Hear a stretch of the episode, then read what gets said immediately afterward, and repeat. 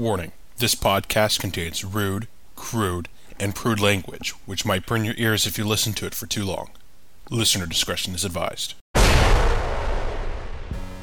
and of course to to Jay Bush for inviting me onto the A team and uh, popping my podcast cherry. So thank you very much. Uh, That's just one more I- notch on I my appreciate bedpost. being gentle. Welcome to the A Team Podcast, brought to you by ManaDeprived.com and 60cards.com. Check us out. In 2010, a crack magic playing unit was sent to prison by the DCI court for crimes they didn't commit. These men promptly escaped from a federal pound in the ass prison to the Canadian underground. Today, still wanted by wizards of the coast, they survive as podcasters of fortune. If you have a problem, if no one else can help, and if you can find them, maybe you can listen to The A Team.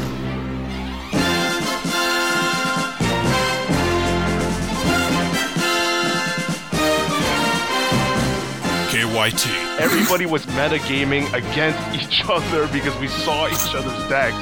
Jay Bush. I'm not gonna ask a homeless guy for a deck idea, okay? I'm gonna give the guy some change, and you know, I'll probably half my sandwich.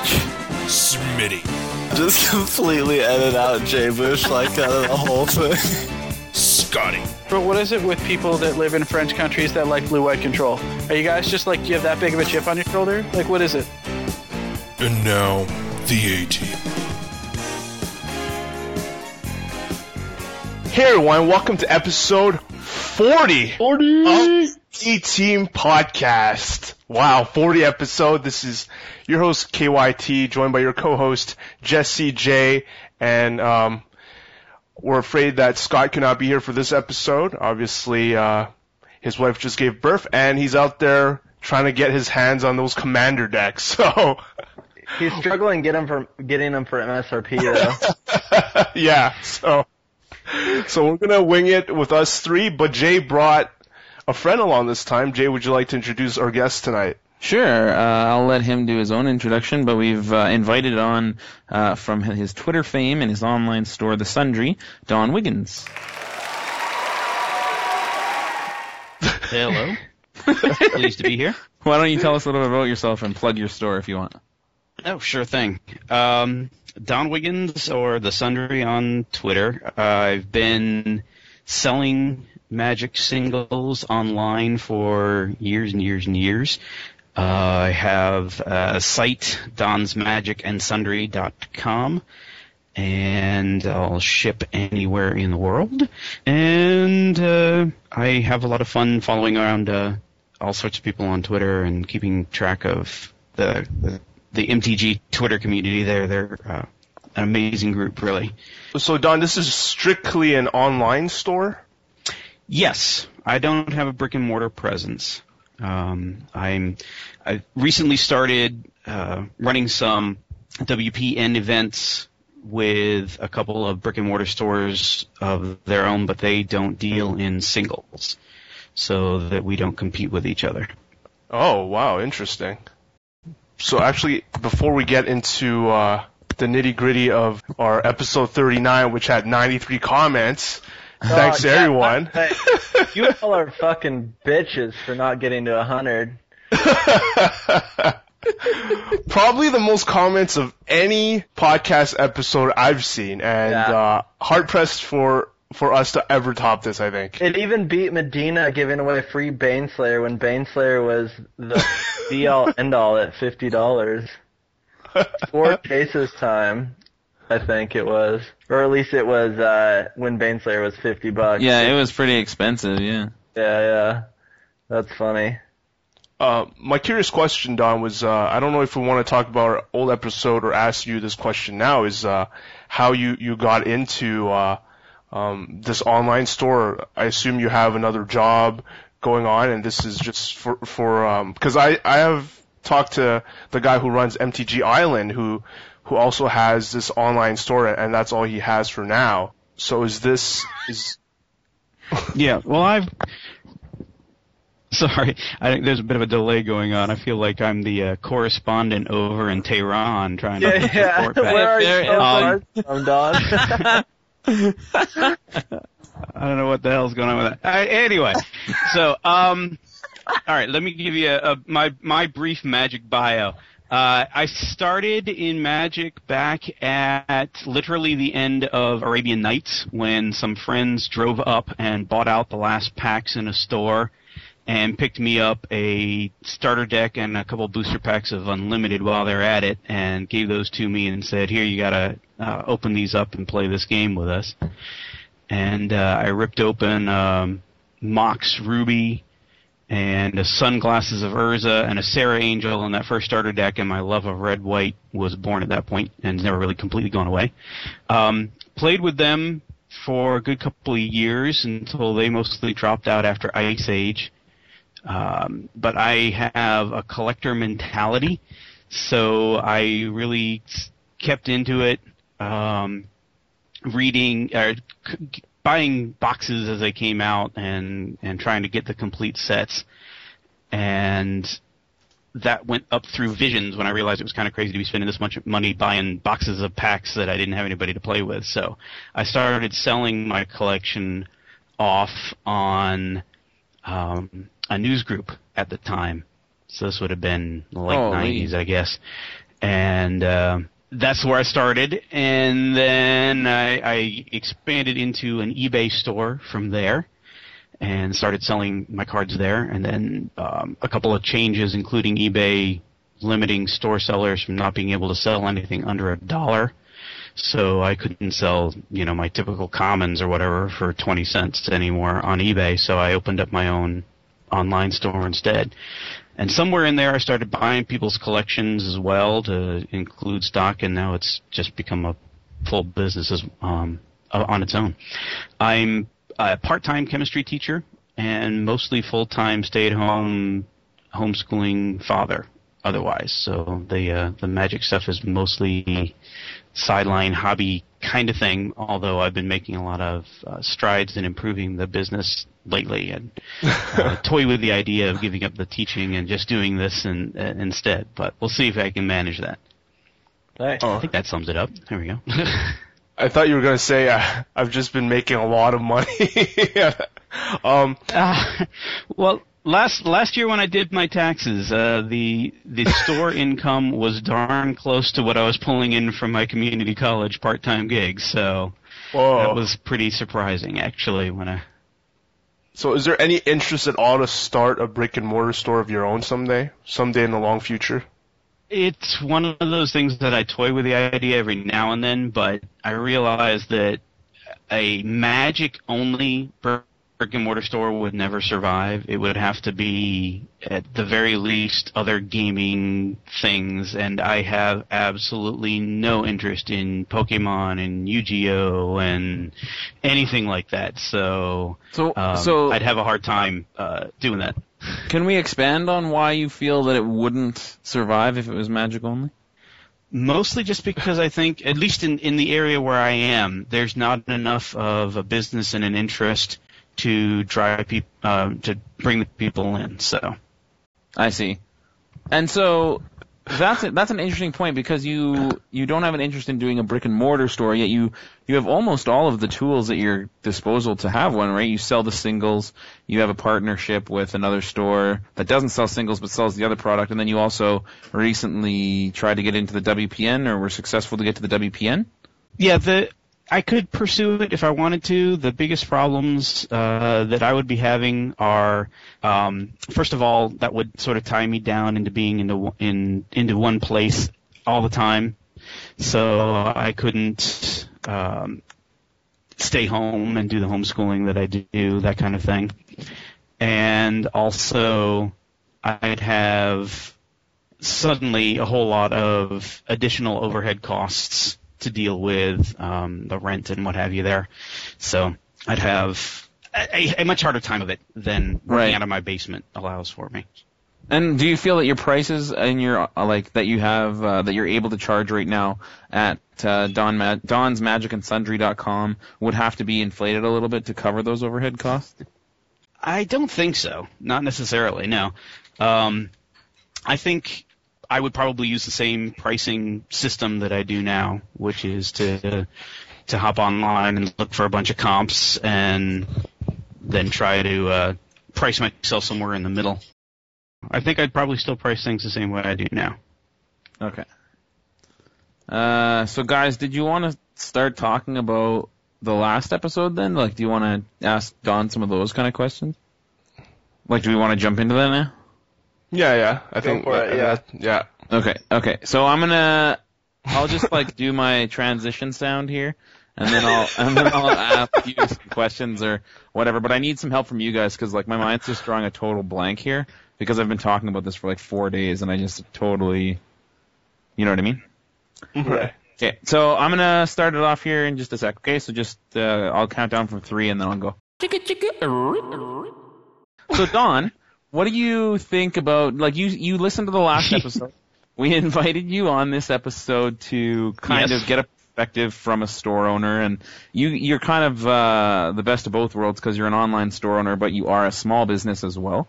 So. Um, just what are your what are your thoughts on the last episode? I know that it got kind of heated and charged, and so definitely we you know we want to try to make sure that we kind of can get as clear a point of view as possible. So, from your point of view, what do you think of the of the topics that were discussed? Well, I think there are a lot of valid points made, um, especially that if the uh, uh, let's see how, I put my words in the right order here. If a store owner wants to maintain good customer relations, make sure people are coming back, then it behooves them to at least consider uh, an offer, uh, especially in a situation where if you can bring it in to the store owner and say, look, I can go get this card at this price online. You know, why should I have to pay a good 50% more here? Um, it, it doesn't make any sense. So I I can understand completely where uh, that point was coming from, and I think a lot of times it's just laziness. Um, I've had people come to me before and email me and say, I think this price on this card is too high. Could you take a look at it? Um, most of the time it's because I've been lazy in my pricing and I missed a, a, a drop in a price somewhere. And I'll go in and fix it and then, uh, usually they'll come back and, and buy it afterwards. So there I've made a sale that I wouldn't have made otherwise. So it's always worth asking, in my opinion. The worst thing that that uh, store owner can say is, "No, I I think it's a the price is good where it is." But um, Sure. so that was the one main thing that I had coming out of it. As I I think uh, it is kind of foolish for the store owner to just out of hand reject um, the idea without at least giving it some some consideration and looking at prices around. And I don't think like I didn't get a chance to listen to the full cast last week, but I believe that um, Scotty's point of view was definitely a, a charge. And if a store owner, owner wants to sell stuff for more and won't give someone a deal on the deal they want, I mean that's obvious and fine, right? I don't think there's a problem with that if they just want to say no. You can go buy it from there. That's fine. I can't sell it that low. So I mean, from that point of view, uh, I can see it from the store owner's point. But I mean, there, there's definitely stores out there that just overcharge and alienate and just run a bad business that won't last long. Yeah, and there's all sorts of extenuating circumstances also. You don't know how much they paid for the card. It could be that, you know, they just got it in and they they gave somebody a buy price based on their thinking that I they would sell it for X dollars. So if they bought it from somebody for 50 bucks and so they've got it listed at 75, just making this up, and you come in and offer them 50, then there's really no incentive that, for them to sell it to you for what they just paid for it. So, So it- I could see a circumstance like that coming up. You, know, you don't always know exactly what's going on behind. Right. so in in that regard, there, Don. So how how often does that happen when you're a store owner, where you, uh, you know, you purchase a card and then and then it, it ends up dropping immediately or going up immediately and, and like how do you deal with that as a store owner like so let's say let's say today you buy a splinter twin for 10 bucks hoping to sell them for let's say 14 like I, i'm just making these prices up here and uh and then you know it turns out that tomorrow star city and and channel fireball put them down to 8 so you've you know just paid $2 more for a card that you're going to sell. So you're actually not going to make any money. You're not even going to break even. Like, how long do you hang on to that price and hope that you can move it, or like, like how does that process work? Because I don't, or I have no idea. Like, how long do you kind of deal with that, or do you kind of just take the hit and then move on? Well, my official buying policy is to pay 50% of what I would list it in the store um, for cash or 60% for store credit. So if I was thinking potentially to sell it at 14, I wouldn't have paid more than $7 for it probably. Um, unless it's something really hot, uh, well over $50, then you gotta go up higher or you're not gonna be able to compete with Star City's buy prices. Um, but in a situation like that, I would just take the hit. Um, and right at the moment, I'm looking at the potential of buying some Stoneforge Mystics from somebody. And come Monday, if it gets the banhammer, then that's probably not going to have turned out to be a very good investment on my part. You know, so is- there's just, in when that happens, you just you just suck it up. So. This is a very, very bad time to be buying Stoneforge Mystic. That that bitch is getting banned. So we'll see. I mean, the, the the one in particular is like a like a Spanish foil, so it, there's got some some attraction there to it for for other purposes. I'm not uh, looking at buying a whole pile of them or anything, but I mean, it's still going to be played in other formats, even if it gets banned in standard. So if you can get them like for a very cheap price, you know, you the hit the hit will probably not be that bad. That's true. That's true. I mean, it's it's becoming a legacy staple even. So yeah, even if bans from standard, she's going to be around for a while. So I I don't think it's going to be uh, in the 50 cent bin or anything anytime soon. So then, how do you feel, Don, about um, about like like? I mean, I'm assuming since you've had your store for so long, um, you know, you you don't really buy cards at brick and mortar stores anymore. So I don't know how relevant this question is, and if you can't answer it, feel free not to. But how do you feel about um, brick and mortar stores that that can't afford to have their their cards at lower prices? Like, how do you um, like what what do you do differently that you can you know you can have your prices lower than Star City or the same and that you feel that they can't like where's that parity there because they also have more products and et cetera than you right it's a different kind of monster so Yeah, um, I don't, I don't think I can understand the argument that you quote unquote can't afford to sell it at a lower price. Um, and the bulk of my stock, especially for a new set anyway, comes from when the set is released. I buy two cases of it and I rip them open and I sell the cards that I got from that. So if you look at it that way, then I paid what pennies per card or something. And so if I can sell it for $25, and that's a pretty substantial profit on those couple of pennies that I invested in the card. Um, I also turn around and sell complete common sets and complete uncommon sets through my eBay store, and those move fairly well, and I, I probably about break even on those guys, but at least I'm getting cards out of the house, which makes my wife happy. And so I don't know the whole the whole idea of not being able to afford quote unquote. I just don't don't buy it. Um, again, unless it's a situation where they bought it for a certain price and and they feel like unless they can make something on it, then it's not worth it to sell. But uh, sometimes it's worth the investment in in good customer relations to go ahead and do that.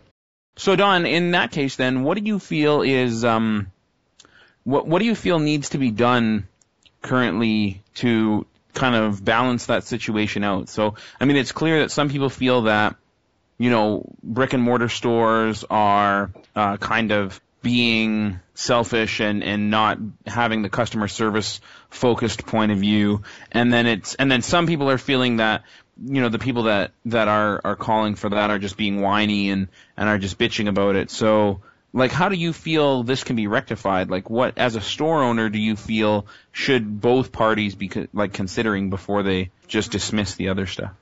Well, I don't know. A lot of it boils down to just uh, decent human relations, and I don't know that there's always going to be uh, a way to to change how people behave to each other. Sometimes, I mean, some of the same people that would whine and complain if I have a price that's too high are going to be the same people who would turn around and snatch up every single copy of a card I had in stock if my price was too low on it, and they wouldn't see the the fact that those are really just two sides of the same coin, and they wouldn't feel the slightest bit of guilt about that.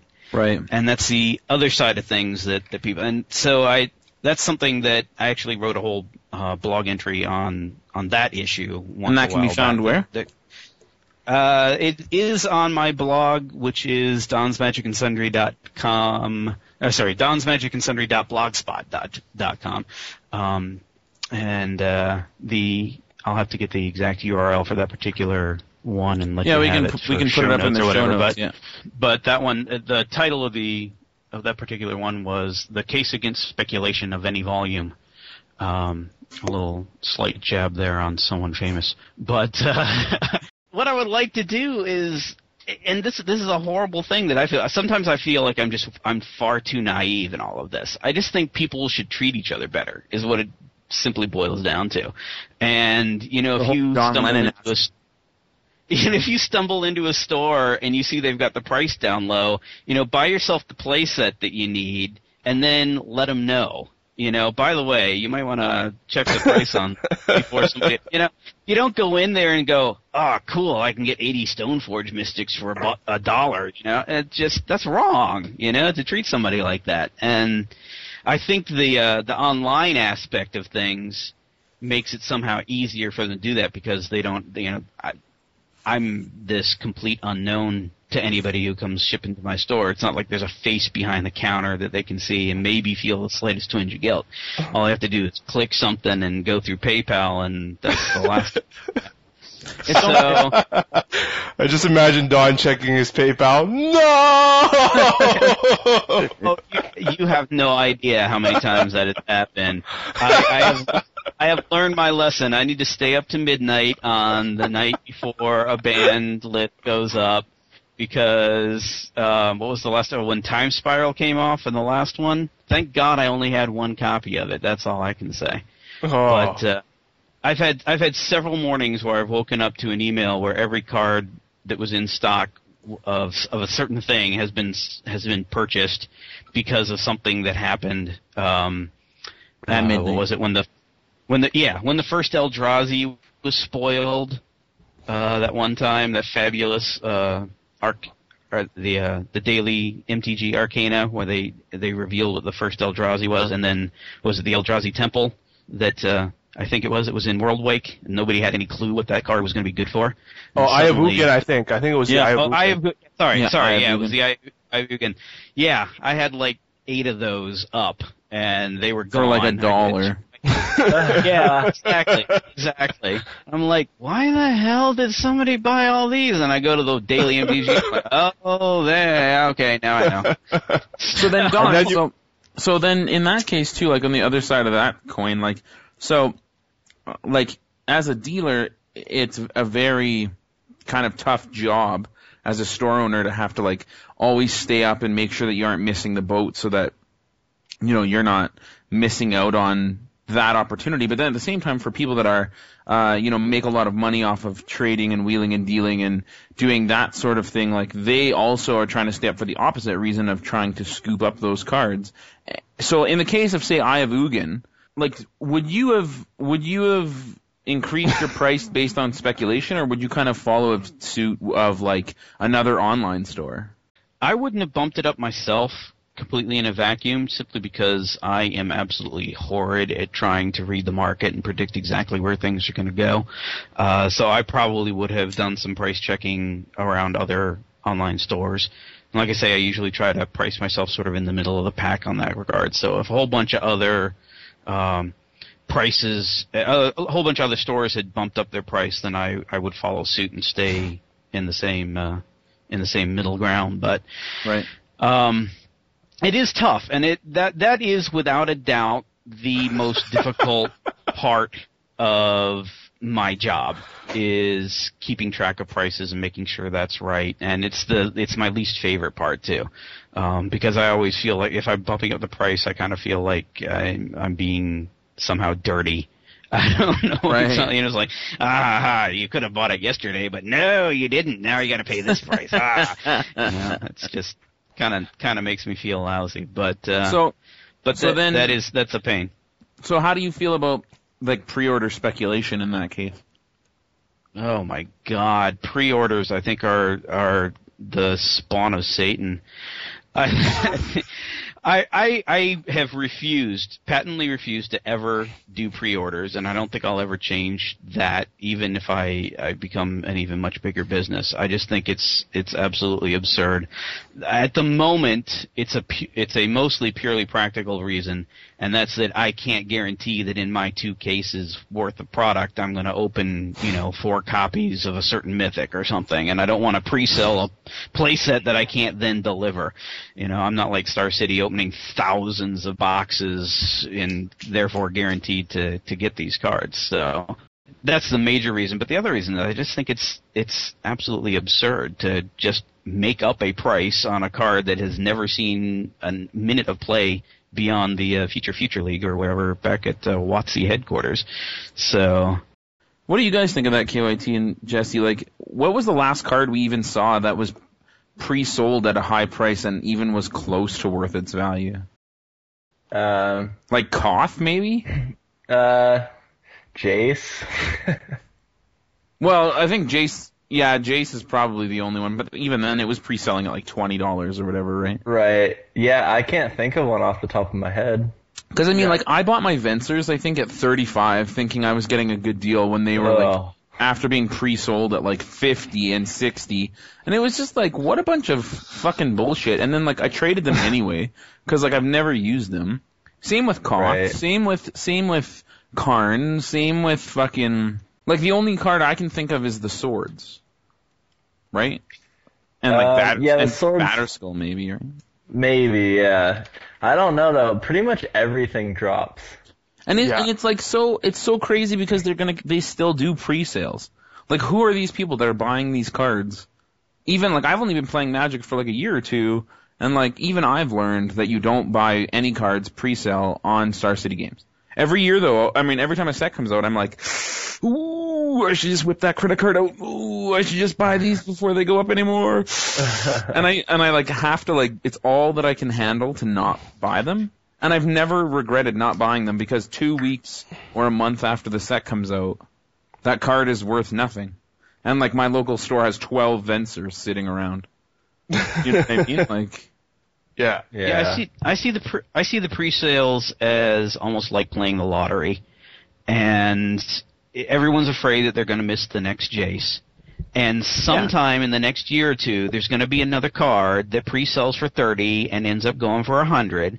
Yep. And everyone that bought them early is going to say, "See, we were right to do this," and they're going to ignore the several dozen cards that they got burned on in the intervening two years, where they actually lost any money that they may have made up for in this one.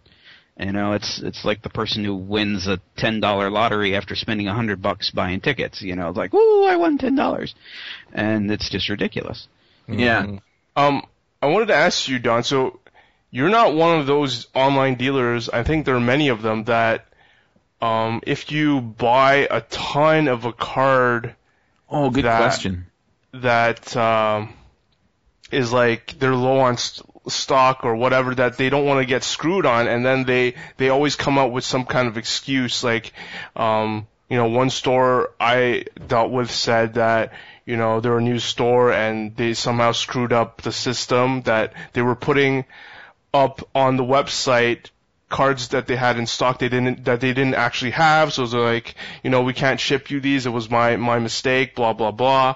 And then you know other other stores have made excuses as to why they can't ship you cards that you have ordered. So i guess your your take is different on that Yeah, I think that falls into the same kind of human decency thing I was talking about before. There's there's things on both sides, um, both the store owner and and the customer. I have always said that I will honor any sale goes through unless I honestly cannot do so.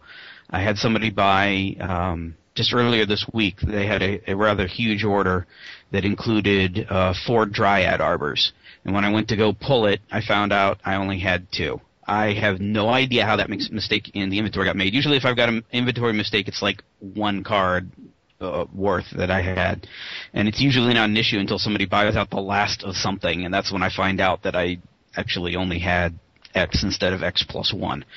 Um, but unless that happens, I'll honor it. Um, I may bitch and moan about it, and in fact have publicly, both on Twitter and in my blog. Uh, you know, but but I will ship those cards um, because that's that's what I agreed to do. And as far as I'm concerned, I, I I'm gonna with you know hold up to my end of the agreement, especially since the customer held up to theirs. They said I will send you this much money, and they did so. Then uh, I am beholden. Here's another good one for you. I am beholden to uh, to reciprocate and send back. So- Okay. So it behooves you to do this. Exactly. exactly. Nice. So I don't mean for my vocabulary to sound so erudite. It just happens. I don't know. it just happens. It's like we have the magic Stephen Hawking's on. So, so what do you like? How do you feel? Know, like KYT kind of has always wanted to skirt the controversial issues until they're brought up, but uh, in in that line of thinking, what do you think of the stores that when like instead of doing what you do, which is to stay up late and realize when uh, low priced cards become hot and reprice them. What they do is they just cancel all the orders for them, give you a shitty excuse, raise the price, and then put the stock back in.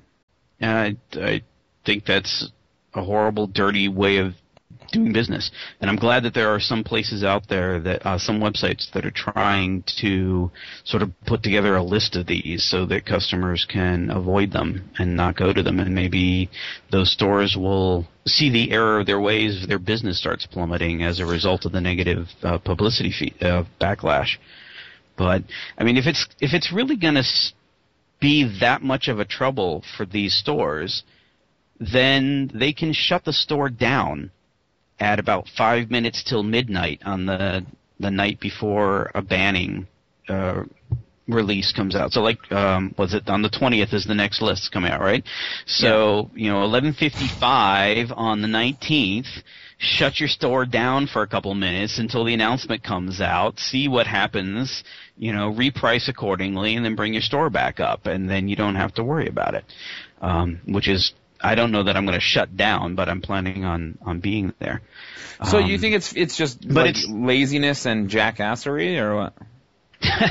yeah, um, yeah. Kelly Reid once said anybody that that has to deal with this is lazy and stupid. I think is how he put it, which uh, applied to me at the time, and so I took the hit uh, accordingly. but uh, yeah, it just it's it's impossible in today's day and age to keep anything secret for long, and and word gets out, you know, at light speed anymore. Um, if you're if you're a member of the quiet speculation uh, inner cadre, then they send you out emails when there's uh, some hot tech at a GP or whatever, and they'll say, you know, you might want to buy these up real quick. They're being used uh, against this deck, and I have to keep track. I have to be a member of that myself. So that when that email comes out, I can jump on and check my price and see if it's a, a decent one or not. And there have been a couple of times where I've actually, while I'm in the process of changing the price, someone is buying cards from my store because they got that email too. You know, so it's uh, That's got to be that's got to be probably the worst thing about us making you so popular on Twitter and on our podcast, constantly plugging is that people actually come to buy cards from you now. Yeah. Yeah, it's terrible. I wish people would stop doing that. It's horrible. Do not shop at my store. Just make it work for me. And what was your store called again? It was Star City Games, I think. Yes, exactly. Right on. That's fantastic. So I think I think the key then seems to be just that basic human decency needs to be on both sides of that coin, and Yeah. uh, and especially from a store owner's point of view, it's it's just enlightening to hear some of your uh, opinions on some of the other like other practices that other stores are pulling off. So thanks for for you know enlightening us. And I hear bet. that I hear that you've had some uh, some challenges with the uh, trying to start local events. Why don't you tell us a little bit about that? All right. Yeah. I, actually, it's been um, it's been a crazy, hectic, busy time for me for the last couple of months because I've had all sorts of things uh, going on. Not not just the uh, the pricing wars that I have to keep up with, but um, one of my biggest projects was I was regretting not being able to attend more Friday Night Magic or that kind of just sort of casual stuff. Uh, because the closest place that ran anything like that for me was about a half hour drive if there's no traffic, which there's always traffic, so it's always going to be more than a half hour. And um, I would have to wait for my wife to come home and take over uh, with the boys and then get down, and I would always be late. And I just said, you know, this is not worth it. So I said, I want to be able to have some of these more locally. So I, I realized that the only way it was going to happen is if I started doing it myself, basically. So I um, investigated going into becoming a WPN organizer and running events locally. Um, I don't want to uh, bore everybody with the entire long journey, but um, uh, conveniently enough, I have uh, documented it all uh, on encouragement from a couple of people in uh, a series of blog entries called "The Road to WPN." And so I can get you the URL for the show notes for that one too. And uh, essentially, I found a local bookstore that was just opening up. Um, they are in a building that was built in 1730. Uh, it was uh, an original Indian trading post. And this thing has history, and you just walk into it and you can just feel it. It's pretty cool.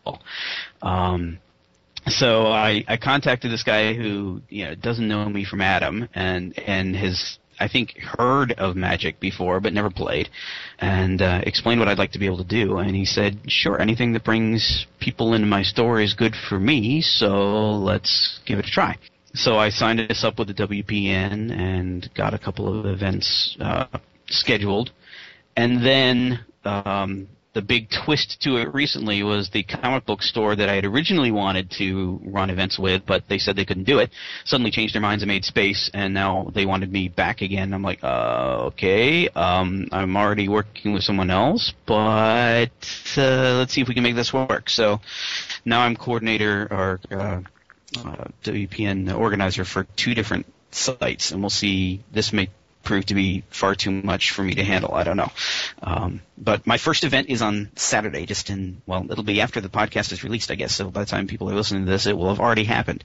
But uh, for me, it's two days in the future, and I'm both excited and nervous and scared and I don't know all sorts of a bundle of emotions. But uh, it's uh, it- it's it's something new, and and I'm I'm looking forward to it. It should be a blast. Uh, for me, from a business standpoint, um, it's a nice place for hopefully a, a local um, group of uh, customers.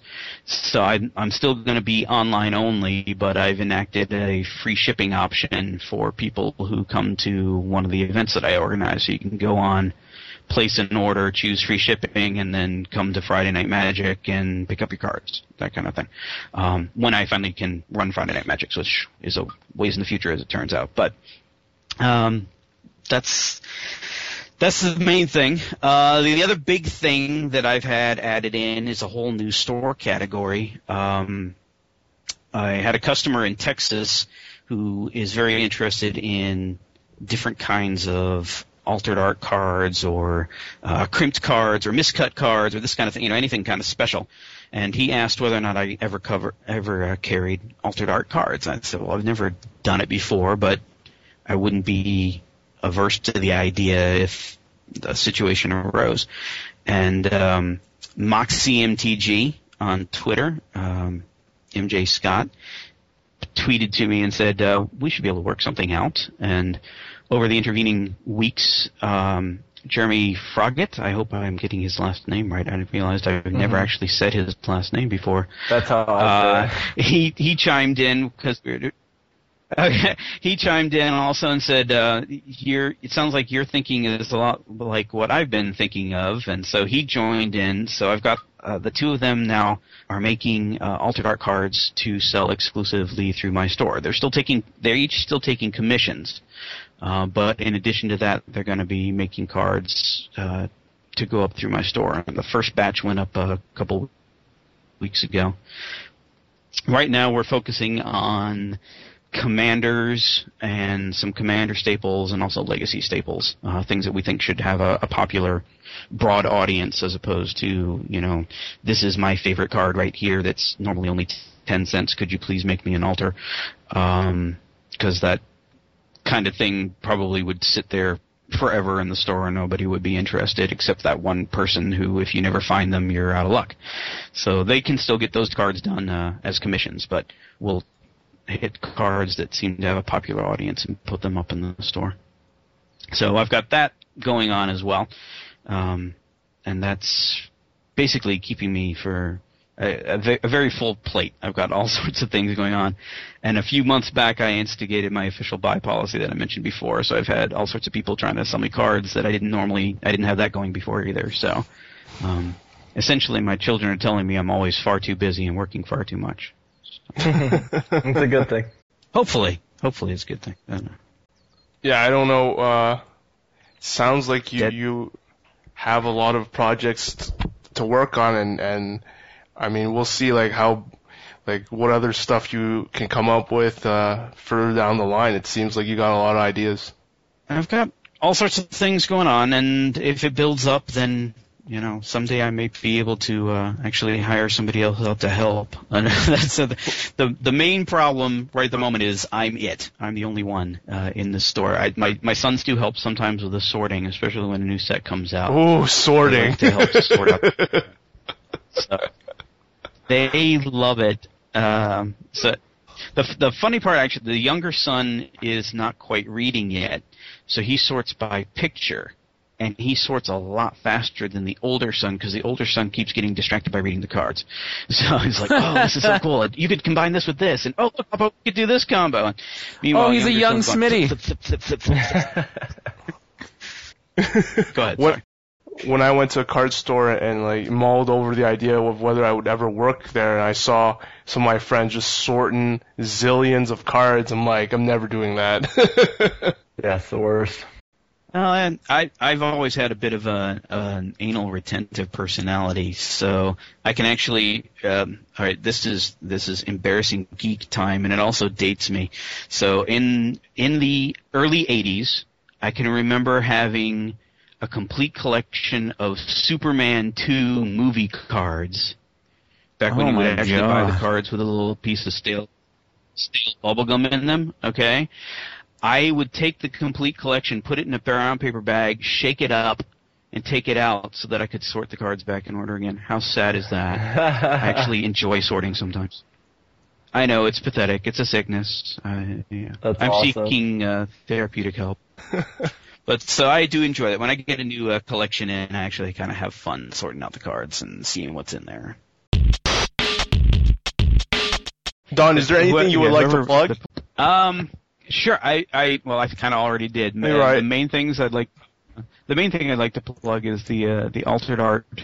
Um, unfortunately, by the time this goes out, we're we're having a, a special promo code this weekend. But by the time the podcast gets out, it'll be too late for anybody to use it. So, um, I can't uh, get that out. But maybe the next time around, I can uh, let Jay Well, know could- about it. You could give a But, special uh, promo code to people that just listen to this for afterwards, if you wanted. Yeah, I could do that. Couldn't I? So, all right.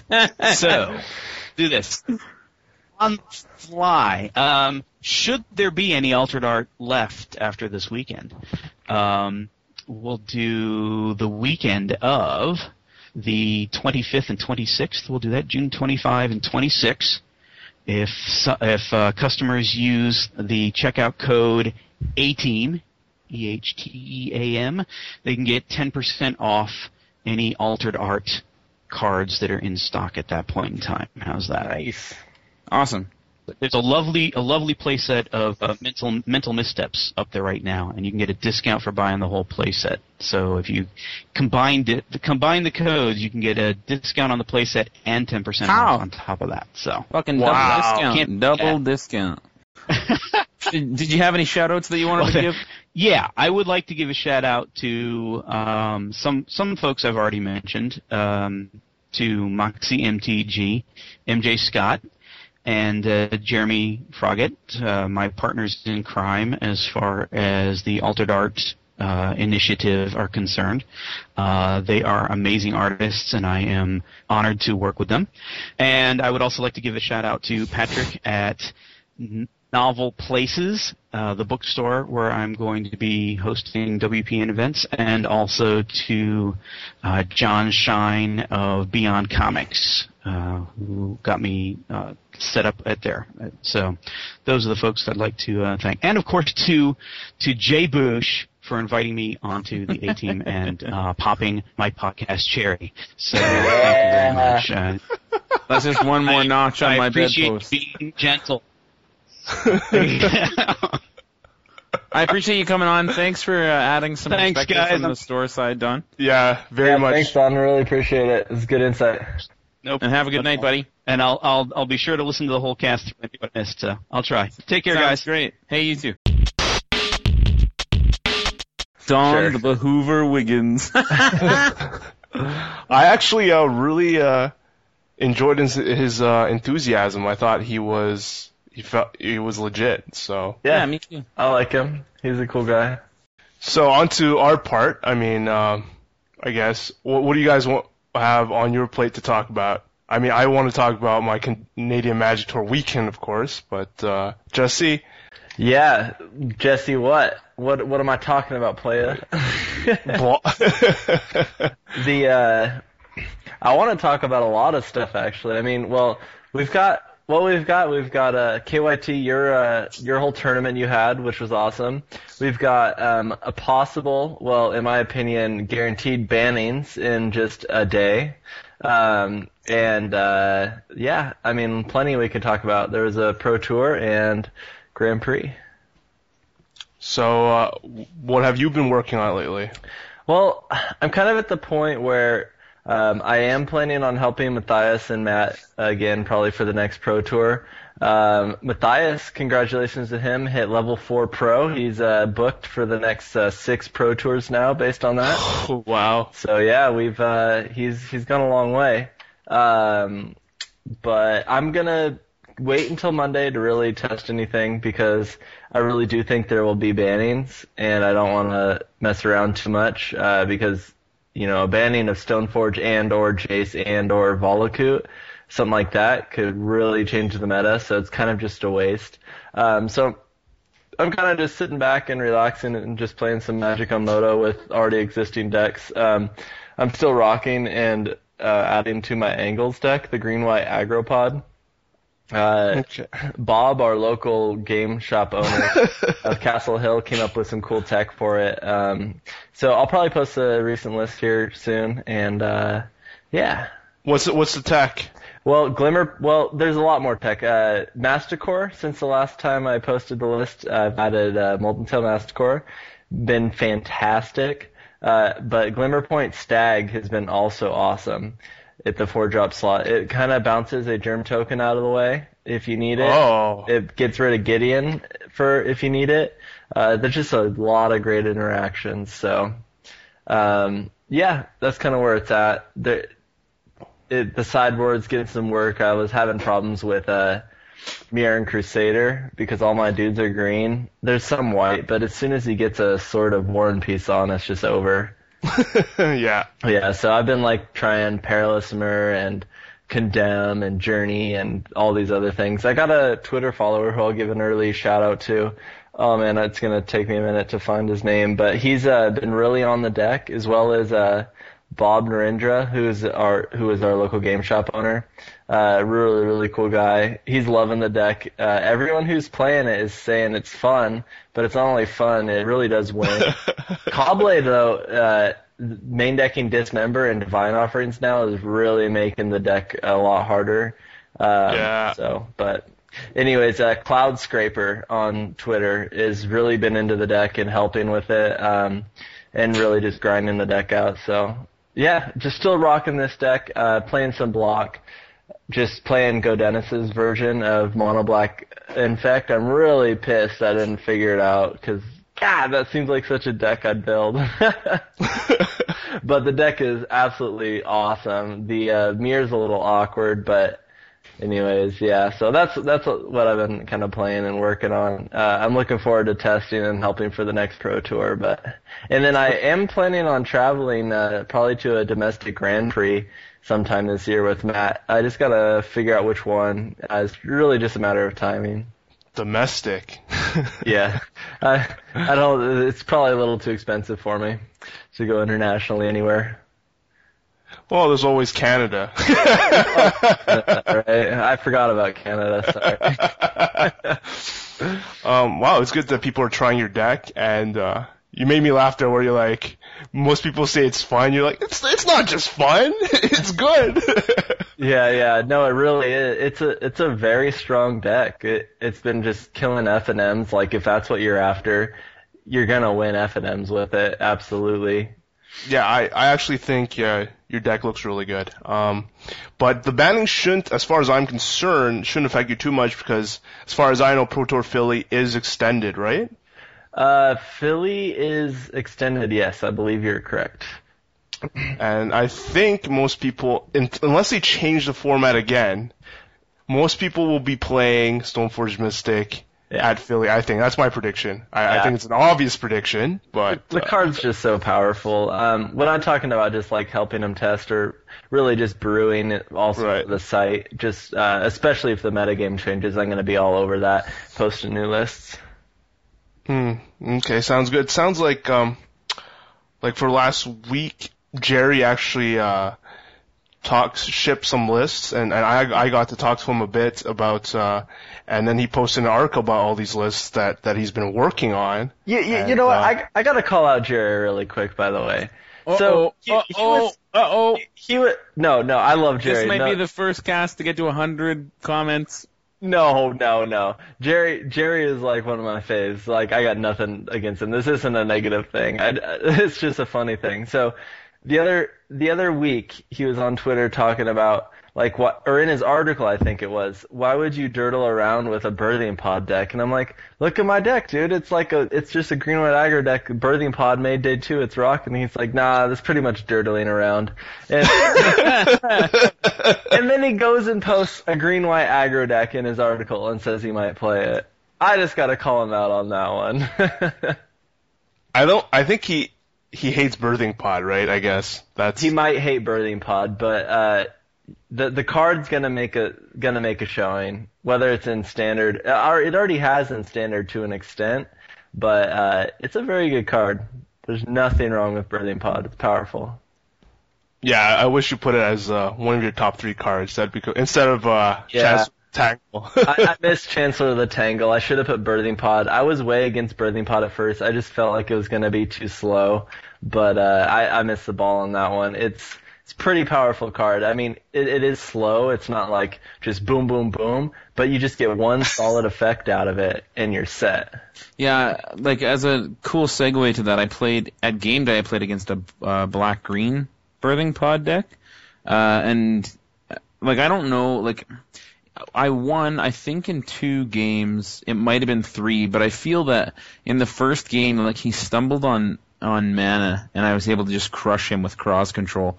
But Yeah. then in in the last two games, and maybe just the last one was a really long game, he was able to get his kind of his combo going, and um, it was actually like a really cool deck. I mean, he didn't have any Vengevines in it just because he couldn't afford them. So like obviously that's you know something that calls for speculation. But it was game day, and our game days are notoriously uncompetitive, especially with bad promo cards.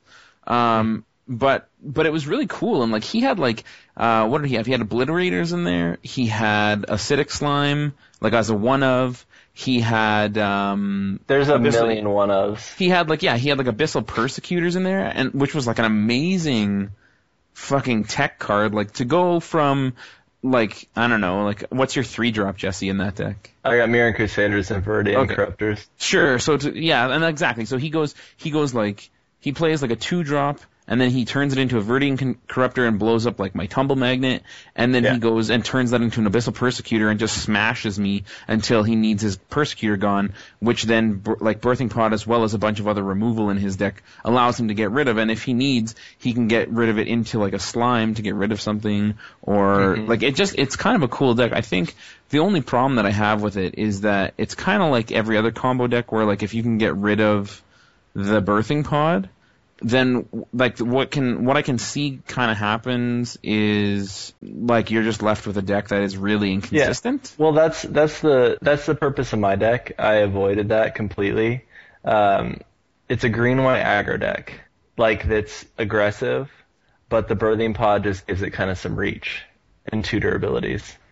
Yeah, and I thought it was really cool. I actually like looked at the guy's entire deck. We like talked for like 20 minutes about some like some like tech for it and everything, and like I was also in my head kind of being like, this is the fucking worst ever birthing pod. I hate birthing like birthing pod decks are just dirtling around. Like I was doing the Jerry T, but like the fact of the matter is that the guy put up a good fight. He had a really cool deck. Like it, I'm not saying it was Caw-Blade and it was the best, whatever, but it was cool and it seemed to work fine.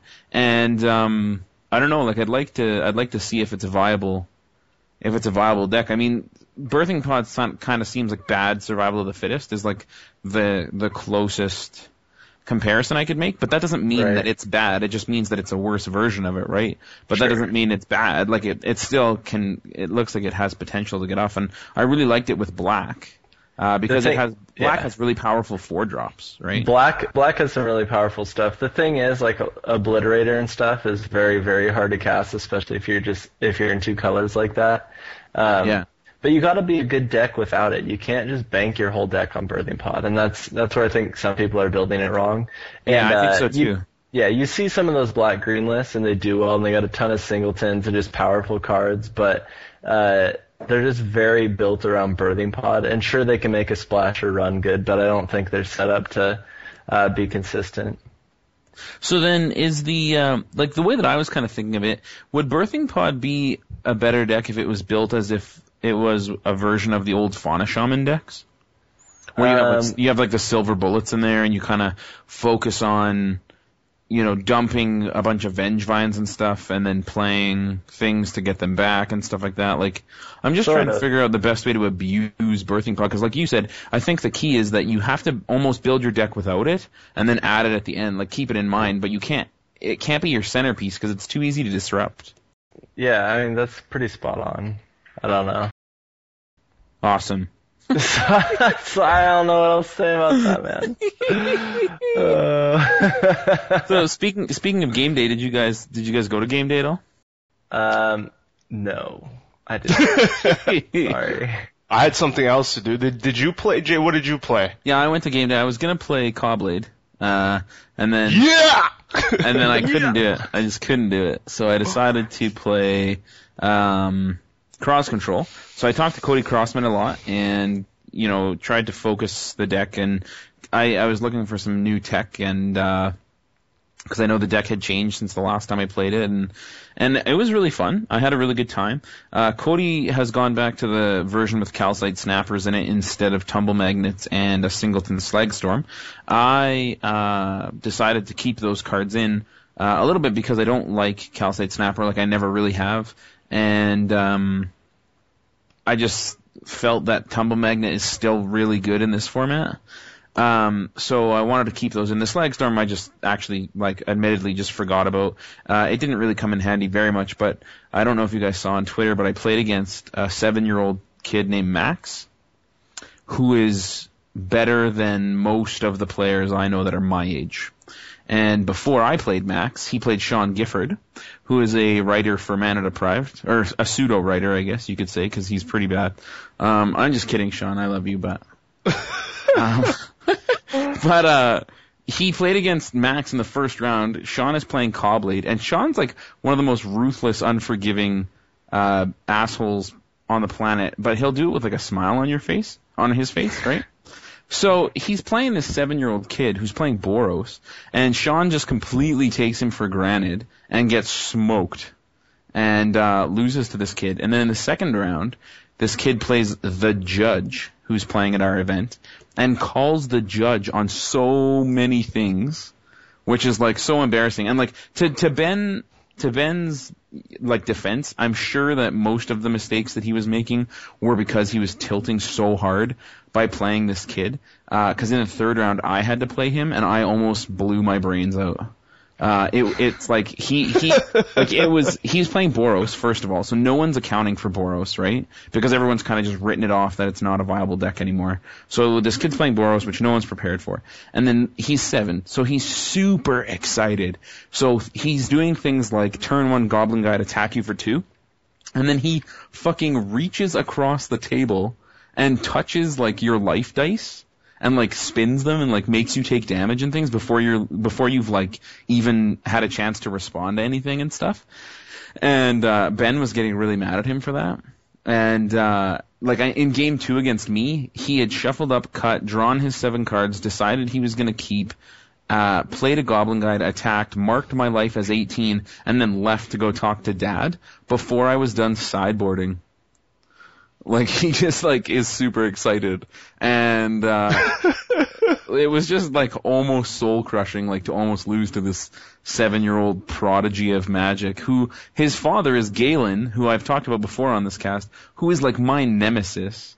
Uh, and so like that was bad enough, and I'd already lost to Galen earlier in the day. So I played cross control. I think I played in the first round. I played against uh, what did I play against? Like a Caw-Blade type variant, I believe. In the second round, I played against that Birthing Pod deck. Uh, I played against Max, who was playing Boros, and then I played against this big red deck that Galen was playing, which is actually really cool. I don't know, I've seen it online a couple times. I don't know if Jesse ever has, where it plays basically, um, like it plays like Urabrask and it plays Titans and Chalices and Tumble Magnets and stuff like that and it and Burn and then uh, it just kind of like it like a turn two or I mean uh, sorry a turn three or a turn four uh, Urabrask is just backbreaking against almost any deck and then to follow that up with a Inferno Titan is just bonkers. And that was the deck that I lost to. So, I mean, game day was fun. Uh, the Tabor guys came back up and we had a good time. Uh, I, I was kind of disappointed in the prizing. Um, you know, Myr Superion from like a, I don't know what the word is. Like, it's a really well designed card, I guess. It's very flavorful. It's very, it fits the story of the block. I wasn't happy about it though. Like, you guys know that it was, like, it's the full art foil, like, promo, right? Right.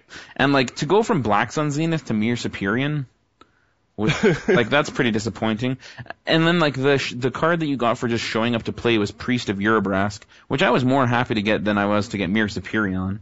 So, you know, there was like 15 people or 16 people that showed up, and uh, and yeah, so I mean it was fun. I had a good time. Whatever.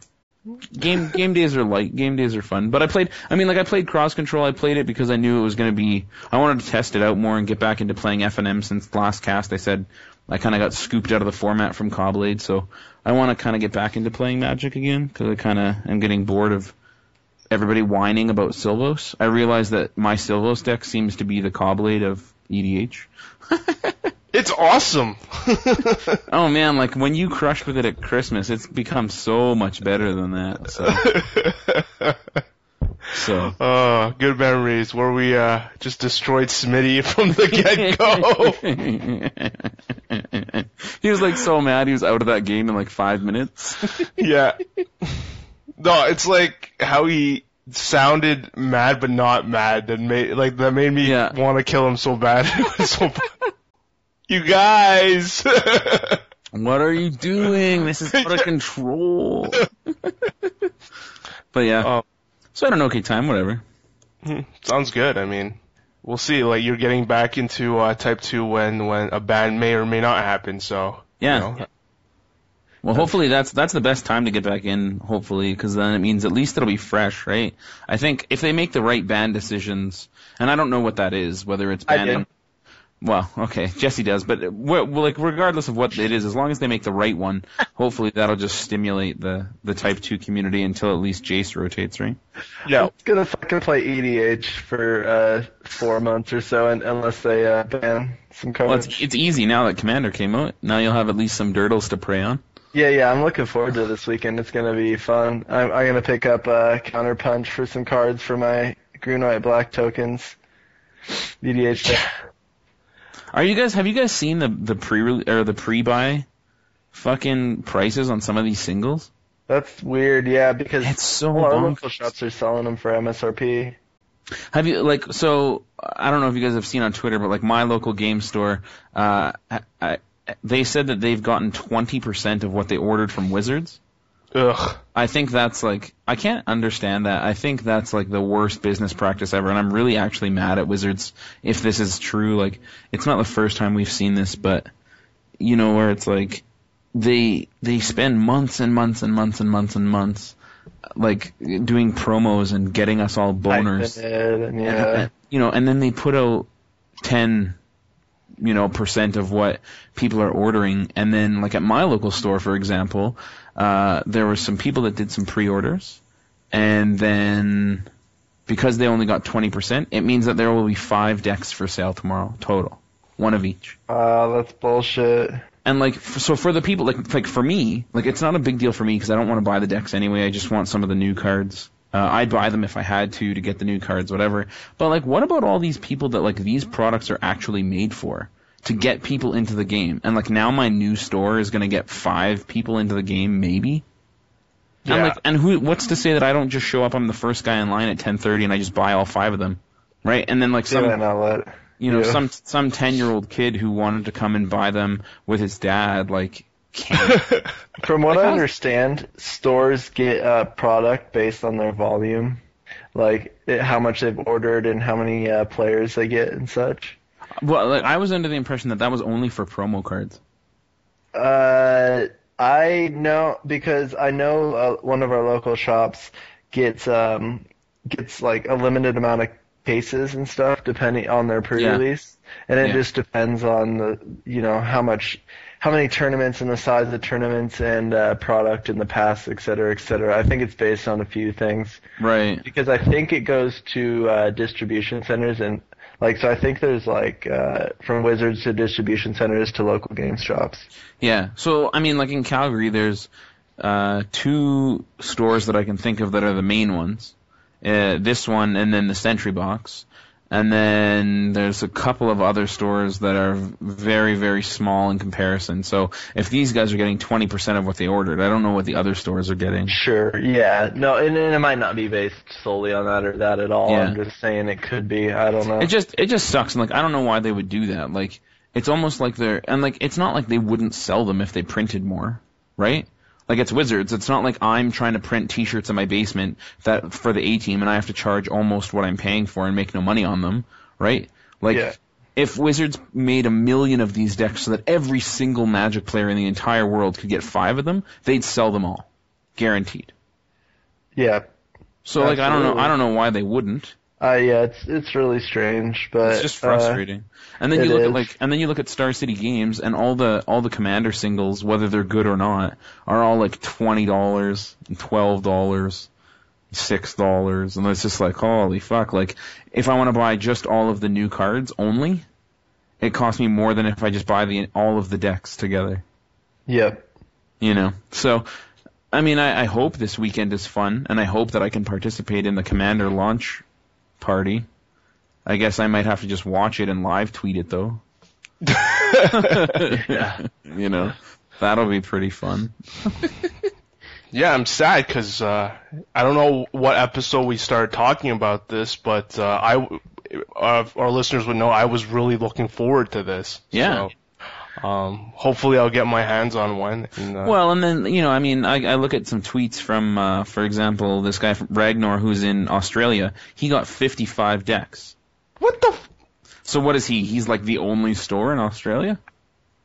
For for him to get 55 and for my store to get five. I mean, and let's be reasonable. I'm speculating here. Like I have no idea what the you know why he did and why we didn't. I'm just Yeah, being yeah. sour sour about it. It's just it's just when you see distribution like that that's not even close to even it just can get upsetting, especially when you know they're just hyping the shit out of this.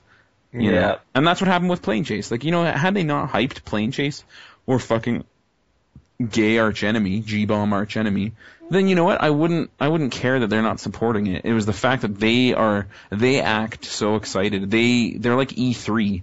All they do is say buzzwords and fucking you wanted commander? Well, we brought you commander. oh, and you wanted some new cards? Well, guess what, America? There's three generals in each deck and they're to be foil. and then it's like but 5 of you can have them. Dude, speaking of uh, foils, um, Duels of the Planeswalkers 2012 has foil cards. Hella sick. Gotta get them all. So let's talk about bannings really quick. Sure. What do you guys think? I am going with Stoneforge Mystic. I don't want to say Jace, but I think it's possible. But I'm going to say Stoneforge Mystic and Valakut get banned. I'm going like people stopped the Valakut train. I still think it's a problem. Like as soon as they uh, get rid of Stoneforge Mystic, you either have to have a million counters in your deck, or you're gonna lose to Valakut. It's as simple as that. You can't hardcast uh, uh, these swords and beat Valakut. It's way too slow. What's the what's the question? What you think should be banned, or what you think? No, what, Will- what do you think be. actually is going to be banned? Because like what There's no way- banned should be obvious. Right. I think you're a strong proponent of Valakut, and you have uh, your, your good ar- arguments that I I, I can see uh, the point. But like, I can't expect Wizards to ban Valakut. No, me neither. But the thing is, it's a safe banning because it's, It- it's it a land that's not being used right now. It's like a 50 cent card. It is, but but the fact is that they're not going to ban a card that nobody's using right now. But the problem is, if they ban Stoneforge Mystic, it'll be all over again. In it'll theory, just in reset theory, the metagame to what it was. It, Yeah, in theory, Yes, but but they don't think about that. But they don't think It about isn't- that.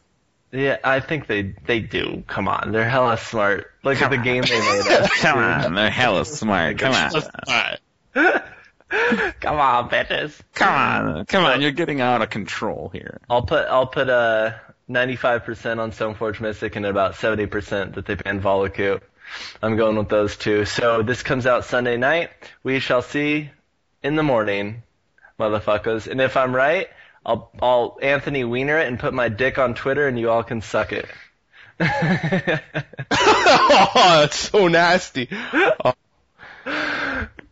uh, Jay, you want to go next? Because I'm I'm still trying to think a bit. Um, I'm passionate about it because I'm seeing ridiculous drop-offs in tournaments, um, especially even on MODO. I can't even see eight mans firing right now, and it's driving me nuts. I I log on, I have like two hours. I can usually fit in an eight man, but nope.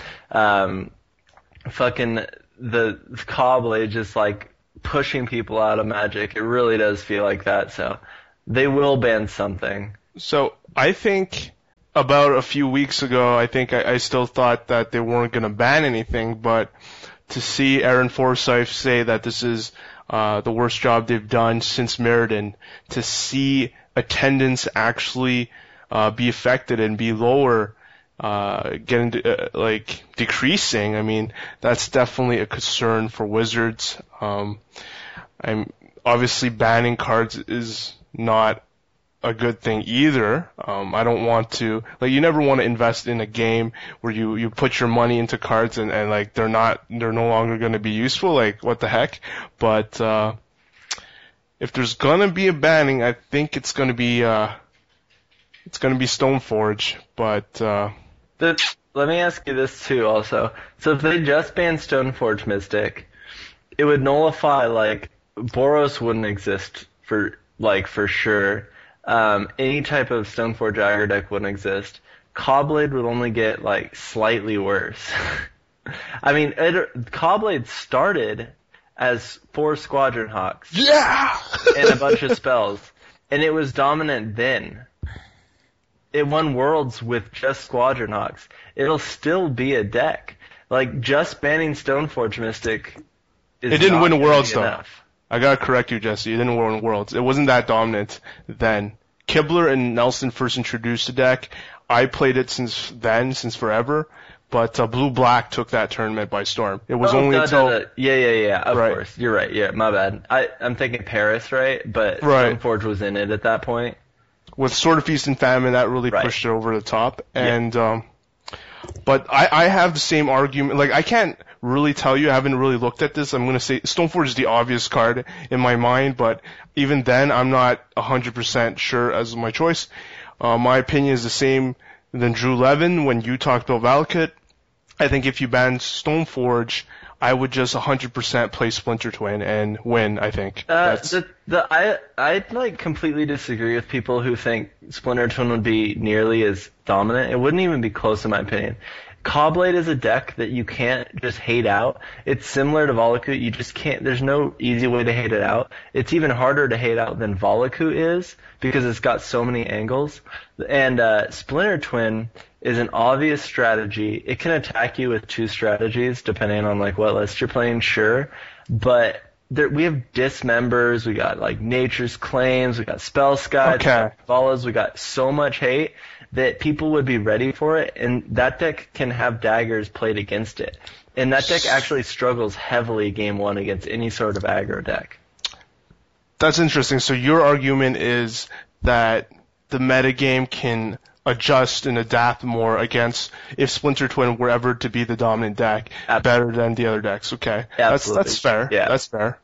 I think the key there though is because um, Caw-Blade is a is a card advantage machine, and Splinter Twin is a combo machine, and it's always always always going to be easier to hate out combo decks than it is to hate out you know decks where you can just preordain into preordain into free Batterskull into infinite life into fucking Jace and Gideon and you know what I mean.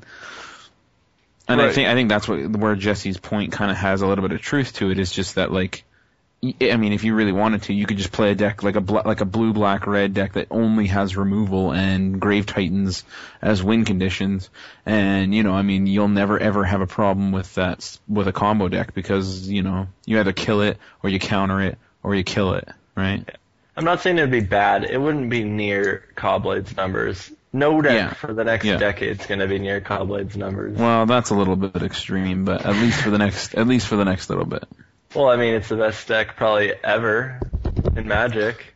So uh, I, I think Mike Flores probably would disagree with you, but I think that it's one of the most dominant decks in the Well, last little while. No, Mike Flores, uh, I think, did say that. He What? just thinks he. Really? Yeah, yeah. Aren't I right, KYT? Haven't you heard of that? I think you might have taken a step out to the bathroom, but uh, no, Mike Flores uh, did say like he likes the format because it's skill intensive and et cetera, et cetera. But Yeah. uh, I'm pretty sure he stated that it was. It, he he agrees that it's the best deck ever. Well, that's in, in in a standard environment. It, Yeah. Actually, I I don't I I could be wrong. He might have said it for like all of Magic, but I I'm pretty safe to say that I think he said it was the best standard deck ever. That's crazy. That's- yeah, yeah. So Caw-Blade's a menace, but uh, I'm I'm really excited for Monday. I'm looking forward to it. Hey KYT, So- are you back? I'm back. I Did, did you hear I've me? ch- Did Flores say that uh, he thought Caw-Blade was the best deck ever? yeah he well yeah it's a a best standard deck ever I think. Ever. Okay, yeah, yeah. Ever, Ever. ever. Really? wow, Yeah. that's so crazy. But for but for different reasons though, not because it's the strongest, but he feels like the same reason I like it. Like in mirrors, uh, there's a, lo- it's quite skill intensive, and he feels the reason why we keep seeing the same players do well. I mean, you, Magic isn't about that. You want that uh, a percentage of luck to actually uh, play through, right? But I mean, the the fact that we're seeing all these big names constantly, the same names do well, is the fact that it's it's uh, there's a lot of skill to that, and and he loves that aspect of the deck. Like when he says best, because obviously he thinks Splinter Twin is the best now. Uh, he, there's many reasons why he he thinks it's the best. Right. I mean, but Splinter Twin's the best things in like in the standard, uh, in the current standard environment. But I don't know, like if it was the dominant deck, if he'd agree that it was the best deck. It, might be because it would need to be hated out. So whatever. But anyways, Caw-Blade's a menace. Stoneforge is going to go. It needs to go. Uh, but something else needs to go alongside of it. Banning Stoneforge isn't going to be enough. I changed my mind. I think I I just want to see them possibly ban just Jace. I think. Um, I'm- what? No, you, there's one other problem with that too. Okay, I, I agree. Like, if they just ban Jace, the format would it would definitely make it uh, more reasonable. I think just banning Jace, I could like as a deck builder, I could attack Caw-Blade much easier. Uh, just because they wouldn't have that ridiculous powerful card at the four drop, they just run like something like a Mirror Angel or whatever. Um, so yeah, I think I could agree with that. But uh, Stoneforge decks will just still dominate standard all over. Like Gerry posted the black white list. I've been testing it. It's a very very powerful deck. Um, and Dark Tutelage kind of takes Jace's place, and it plays out very similarly to Caw-Blade, as well as like pretty pretty much the same dominance level, like close to at least. I, I gotta play more games with it, but uh, I think just banning Jace would do more than just banning Stoneforge. But like I said, I think more than one thing has to go, and Planeswalkers are their game now, uh, more so than anything else. So I think a Planeswalker ban uh, is mostly out of the question. I think it's slight. There's a slight chance. Yeah, I just don't want to not play my Batterskulls anymore. Right? Yeah, yeah. I mean, I just started, so Yeah, I, I Oh. can't remember what Aaron Forsythe was saying about they missed Splinter Twin Pest or uh, Splinter Twin Exarch combo. Um, I can't remember. I, he said he. I, I'm pretty sure they said that like they obviously didn't miss the Batterskull Stoneforge combo. So I don't know how that got through. how how could they miss Splinter Twin, um, Exarch when Splinter Twin Pestermite was a combo and extended? Like, yeah, I don't know. I don't get. I, I, I question how much they test. I don't know. I mean, it's, they need Smitty in there. it's not a shot. Yeah, actually, shit, I'd do it.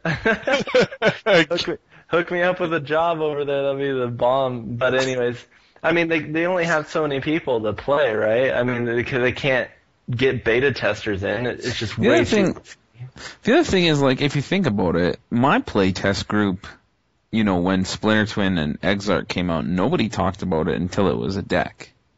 I mean, nobody talked about it to me. I'm sure that somebody's gonna say they knew about it before anybody else. But when you think about that, like, I mean, like when was the last time any of the Magic players, like, I, I just question, and not rudely, I just don't know, but like, how relevant are they in play experience, right? Like how, like, being out of the circuit, like they're not allowed to play FNMs, they're not allowed to play, you know, anything competitive at all. Like, so when you're out of the game that much and you're playing in a like a singleton group, it's very difficult to innovate sometimes because Yeah.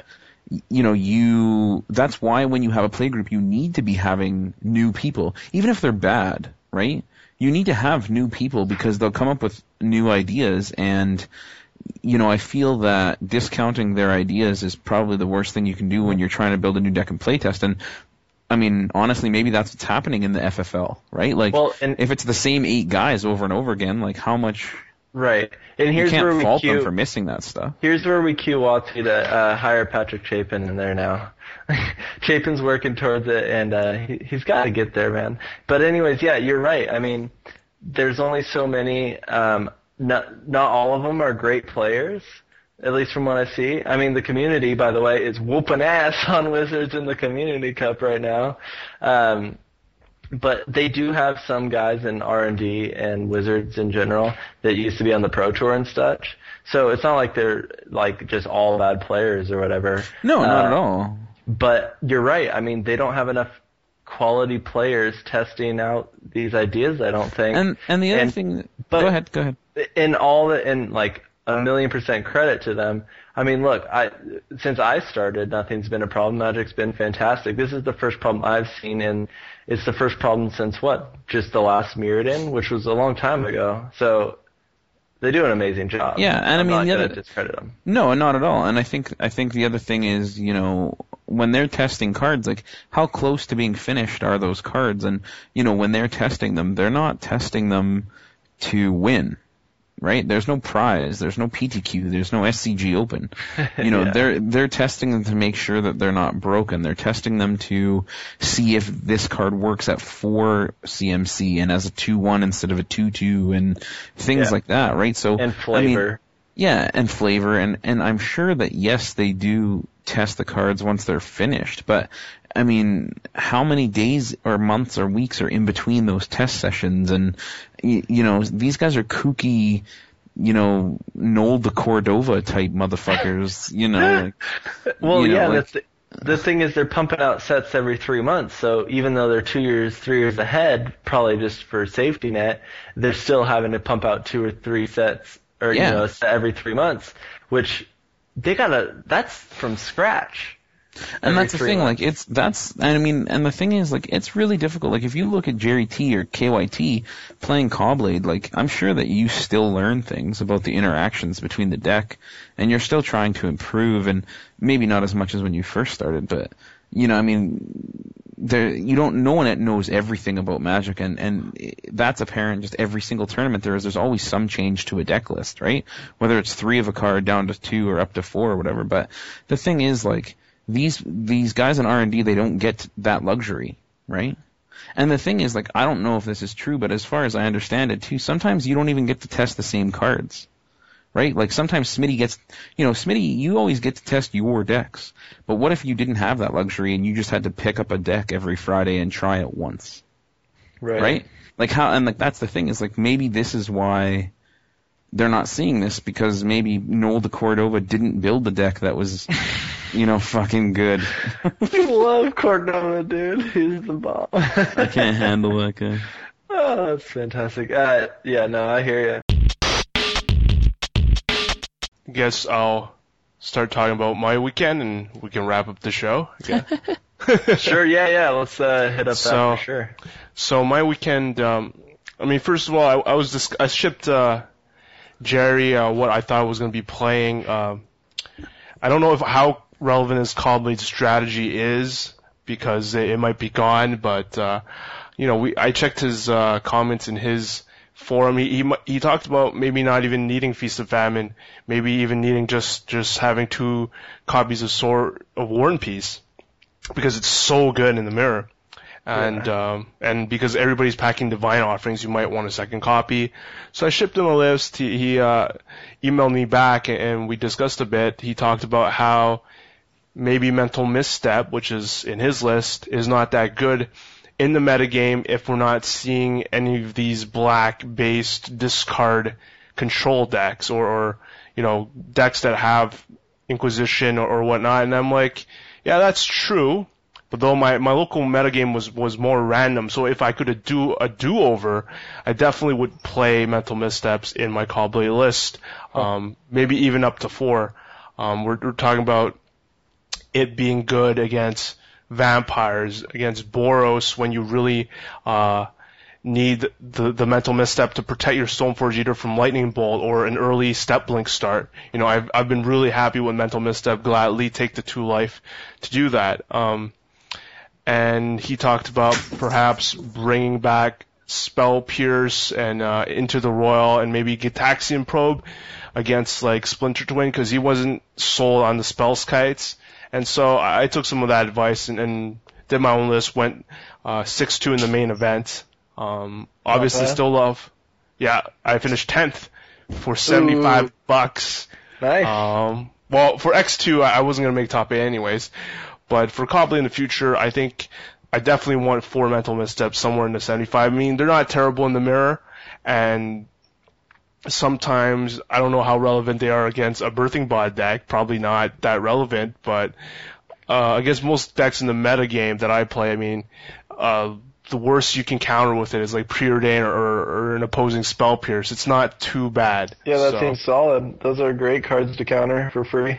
Right. So, and uh, I, I really wanted it to protect my lightning bolt. I mean, I mulled to four and would have gotten there if I had a mental misstep uh, to protect my Stoneforge against a, a lightning bolt. Um, so the rest of the weekend, it was in Ottawa. It's like the biggest. I feel it's like probably the biggest Canadian ev- uh, independent event that I've been at since I started the game. I How many people showed up? not enough. Not enough. I mean, I think the main event we had 129. That's good. That's a lot. We were hoping for probably 200 plus, Right. but there were like 200, 300, probably 300 people in the room, but they, they were more casual. I guess they were more interested in drafting or doing the winner boxes on the side. There were a lot of people, or maybe getting their cards altered. But as far as the main event was concerned, you know, 129 was not hitting uh, a target that I guess the organizer had set, but it was a reasonable amount because Ottawa isn't. Um, it's not Toronto or Montreal. It's like the smaller of the of, in terms of Magic market. Sure. But it was where the Ottawa Senators play. Like it's like not in the freaking convention center at all. It was like you know the hockey like where the ice surface is supposed to be. So it was like a huge area. It looked great. Um, we had issues with coverage because the the table was set up in such a way that we were. I mean, it happened on SCG Live where Joey and Joe sort of had to whisper, like near the top eight, where it was right. like s- You're Sunday too night. and they're like- close. but we were like right next to them. I'm like, um, this isn't gonna work. And like, what are we gonna say? he does this. We're gonna clarify what what's on the screen. Yeah. That's that's not what people want. That just invites hate from all these trolls. And so, um, You did good though. The coverage you did for a first time. It was it was it was good. Like the split camera on the faces and everything you had too. Yeah, was well, I was told that. Uh, I mean, we had to compete against Pro Tour Nagoya, which was funny because they were like different time zones. So I don't think we had to compete with them directly, but we also had to compete with S- SCG Live, which obviously had Patrick Chapin. So why would you miss that? Um, but happy to say that you know a lot of people tweeted that our video quality was higher than SCG Live, and, and that was a huge compliment to our crew that set up for the first time ever, and we had ran into hundreds of uh, technical difficulties while I was playing in the main event. Like the the first plan was for me not to play and commentate throughout, but there were so many tech issues. I decided to play, see see where it went, and decided to commentate the top eight, and uh, the rest of the day on the whole day on Sunday, and. Um, anti early anti shoutouts to those who said they wouldn't have time to check out our feed. I mean, like I know we're competing against Chapin, but like for those of you who actually took the time to check us out, like just to see even for a few minutes, huge shoutouts to you guys. I mean, um, definitely if I was home, you know, I'd be really tempted to watch and see what Chapin had to say. Uh, but we brought uh, a totally different style, and I was happy about that. We me, whether it be Rob Anderson in the booth with me or Alex Hayne, we just completely tore and bashed players for their misplays and uh, trolls who hated commentators on other feeds that miss misplays or, or don't know what they're talking about. I think would really appreciate our style, what we brought to the table, and it was really enjoyable. It was a lot more enjoyable than I thought. Like, you know, I I thought I would much rather play, but commentating has its has its own perks. I think. Yeah. That's awesome. I want to commentate someday. I mean, they should get us. I mean, me and you would be a funny combo. that would Um, be great, dude. Someday, someday we'll both get together. So the maximum people amount of people that uh, watched us was roughly 70, which for first time out, huge. So Right on. thank you to you guys. And I think the only thing I wanted to talk about was like it's going to be hard for me to see where this goes from here in terms of independently run uh, Canadian events. We're like we're trying to make SCG Live Canada Canadian edition, but uh, we don't have the same budget, and um, I don't know what's going to happen. It's it's going to be hard. We got to grow the game at all our local stores and, and try to support this Canadian Magic Tour because it's going to be coming in Montreal during Canada Day weekend, and um, like every event is organized by a different store owner, so it doesn't have that like what do I say uniformness of like the SCG live thing. Like you have one website, you have everything set up, so there's a lot of difficulties, but I don't know. We'll see what happens. I hope it's one step in the right direction, and I'll help them any way that they can. For all you Canadian listeners, you should just uh, show up at an event, and that will really help us out and motivate these organizers to do more. And I hope there's one in Calgary someday. yeah.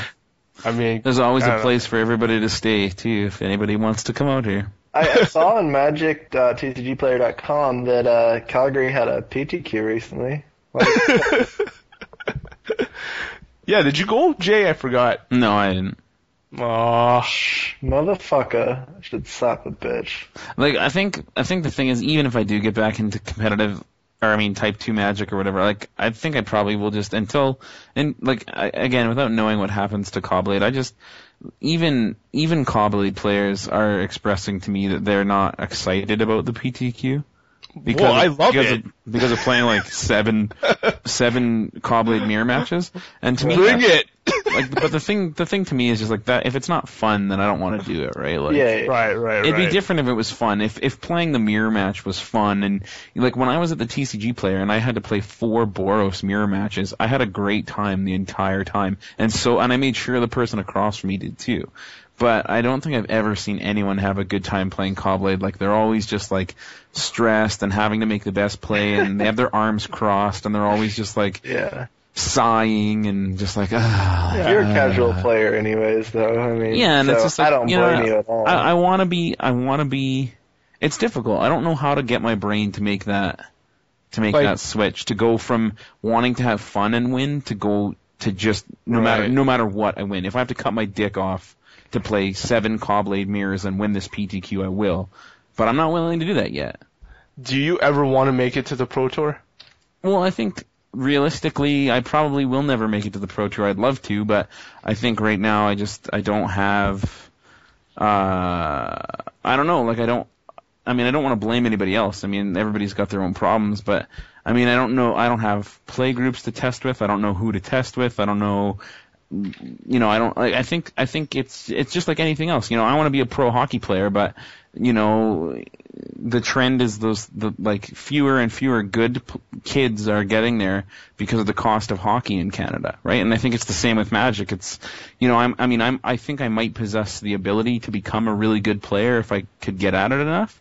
But Right. in order to do that, I need to be constantly playing with players that are better than me and play testing and doing deck techs and not just doing like F and M's and not just doing janky homebrew tests and you know I just don't right now I don't have that. Like the people that I want to test with we all have real lives. We all have jobs and and shit. And so like you know as far as I know anyway like we can only test a, a certain like a limited amount of time. And if that doesn't work out for everybody then it's difficult right? So I think you know I, I'd love to make it to the Pro Tour. I'd love to start playing at PTQs or SCG Opens or like I'd love to play more competitively. But I think just right now, without without taking that step to practice more, like as if it was a sport, um, I just it's not realistic for me to spend the money to go all over the place and play and not and just con- like constantly go four or three, right? Or wor- Right. or worse, right? Like that's the thing. Like it's a lot of money to go to these tournaments, and if I'm not going to do very well and at least have fun, then like what's the point? And I think just like any sport, like you can't, I can't expect myself to be good at even beer league hockey if I'm not going to get out and skate when it's not a game time every once in a while, right? And it's, it, you know what I mean? Like it's the same with magic. It's like if I'm not going to go and practice, at, like I mean, gold fishing is fine for f- no, actually it isn't. I was, I was trying to figure out a way that gold fishing could be useful, but it's actually never useful ever. um, so like, so like, I mean, you can only play with the same one or two people, or play on MODO against the trolls and the f- worst decks ever, and the bad shuffler that just always mana screws you. Like, you know, I'd love to have a group of like ten or twelve players that every single, say, Tuesday or Friday, we could get together and run like an SCG Open, like a practice run, right? And like make and do like a do like a playtest session, which I'm sure is what Jesse does, right? Like, correct me if I'm wrong, but Mm-hmm.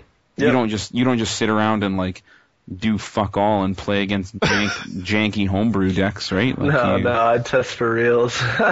you know, and like that's what I'd love to do. I just unfortunately right now I just I haven't found I haven't found the right amount of people to do so. well, It's a shame. it's Yeah. alright. Whatever. Magic's Whatever. a game where I everything just does play what they fucking. I just play commander. That's all. Yeah, that's Just right. crush crush people with slivers. That's all you need to do. Play it. So on the shoutouts, fellas. Yep. Yeah. Go ahead. it up.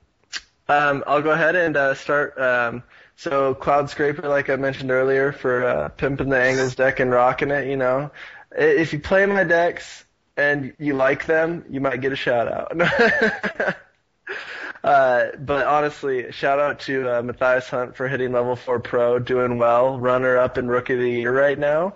Um, so solid job. Matt finished really well in both Singapore and the Pro Tour. So a uh, another shout out to Matt, Matt Mar, Matt Mar plug. Man, Marplug. And uh, got to give a shout out once more to the wife, the wife plug for uh, hooking up a good birthday. And- plug? Oh, how was that? It was good. She did good. do? She came to my work and she brought me a uh, a new plant for my office and a nice little stand for it. And uh, she bought me a video game, and you know, life is good. Battlefield Bad Company 2 for PC because my buddies were playing it. So Oh, right on. yeah, I decided that I'd rock it, and she hooked it up. Right on, right on. So, wife plug, she's the best. And uh, big shout out to Scotty Mac. We miss you this episode, brother, and congratulations on your new baby girl, Lily. Lily. What was her full name? Um, I'm sorry, I don't know. I think it's like, isn't it like Lily Ann Elizabeth McCallum? It's Lily Ann. Dude, he like straight I thought it was. copied uh, David Williams, Liliana for his baby girl. Well, 'cause think about I. I'm like, I, well, this I could be wrong, but didn't he say that he wanted to name his kid after a magic card, Liliana, and then he said that. Uh, David did. The po- No, no, no, no. Scotty did, and then and then he said that um, Alana wouldn't let him. Oh, right, right. Yeah. So so maybe so maybe this is how he got around it. I think you're right. Think he trolled right. his wife. He trolled his wife. oh, that's a good middle name. Yeah. And then uh, let's just hyphen it with an A, Liliana, and Yeah. uh, then we'll use our last name. Rock on. Fantastic. so yeah, congrats to Scotty Mac. yeah. I guess I'll go next because Sure. Jesse's done. Uh, huge shout outs to Dad, obviously. Um, really missed the guy. Uh, always makes me laugh on the cast. Well, obviously, all, all three of you do. Um, uh, shout out to anybody who helped out at uh, the Canadian Magic Tour, Dave Tellier, JSP, um, the rest of you, you know, I, Jillian Morgan, um, but the rest of you, I just blank out because there's just too many names and too many people that that helped out. All the judges. I mean, I can't really picture myself ever be motivated enough to judge an event. So for you guys who are actually, you know, that like to judge, you know, thank you so much for for being a judge. Um, shouts to all the comments that that were made on Manda Prime 93 and uh, we're obviously not going to top it with this episode, but uh, we'll try. Huge shout outs to Don, uh, the guest that we just had. I thought he was a lot funnier than than I think. If there wasn't the delay, it would have been a lot more enjoyable. Yeah. I mean, Hopefully Kyle can clean that up. yeah. the Behoover. So pre shout out to for cleaning up Don the Behoovers uh, interview. I think I'm done. I I wonder if I'm going to call my kid Jay someday. no, probably not. Go ahead, Jay. Sure, sure. Uh, I want to give a big shout out to uh, KYT for doing the whole Canadian Magic Tour thing. If it takes off, uh, I, I mean, I don't have a doubt that it will. So when it takes off, uh, I think that um, it'll be it'll be great, and I can't wait for it to come to Calgary. Although it'll be sad that I won't get to play in it because I'll be commentating. So there's that, and uh, shout out to Jesse. We gave you a big birthday shout out on Public Enemies episode two, so I uh, just wanted to do that here because we missed it last week. So happy birthday, bro! I hope that you uh, enjoyed it, and uh, obviously shout outs to to Dad and for bringing us a new sister, and uh, hope all that's going on really good. Wanted to give a shout out just to really quickly to. Uh, uh, Tangent, who like let's be reasonable here. I don't even know that guy's fucking name, and it can't like it can't be Tangent, right? Like, It might be. like is this? I met him in Portland, but I So did I. recalling. No, me neither. But then I, I'm like No, pretty. that's awesome. I'm pretty sure that when he introduced himself to me in Portland, he didn't say Tangent, because when I was talking to him on Twitter shortly after that, I was kind of like, who the fuck is this guy? And he's like, hey, it's Tangent. We met in Portland, and I was like, oh yeah. Like I, I have no idea what this fucking guy's name is. So shout out to Tangent. Um, I don't know, man. It could be. I Like- think it could be. It's a I pretty hope it cool is. name. I hope it is. I hope he was one of those those kids named like Apple and Tangent and fucking Pilot Inspector and shit. But you Uh, never hear tangent. Like, No, no, you don't. Yeah. So, so shout out to him and Jeebs for uh, um, starting up this Public Enemies podcast with me. is, was all Tangent's idea, and uh, it's getting pretty okay slash good reviews. So, um, I'm I'm actually pleasantly surprised and, and having fun. And uh, I just wanted to give some shout outs to some uh, Saskatchewan uh, butt cheeks. Uh, they're some really big fans of our podcast, and they're suffering through the wasteland that is Saskatoon. So uh, it's Matthew Dubois and Andrew Boa. Uh, they just keep harassing Cody Crossman to, uh, you know, give us some shout outs and, you know, they got their wish come true. So, uh, just thanks for listening to us, everybody, and, uh, really, really appreciated it. And again, I just wanted to touch on last week's episode. Uh, just really appreciate all of the discussion, even though it got a little bit heated. The 93 comments. I think that uh, the biggest thing is just that we were talking about it. So um, I really wanted to shout out to some of the people on there. I won't make any names, but uh, uh, I think everybody was just at least at least that you were discussing it is is good enough for me.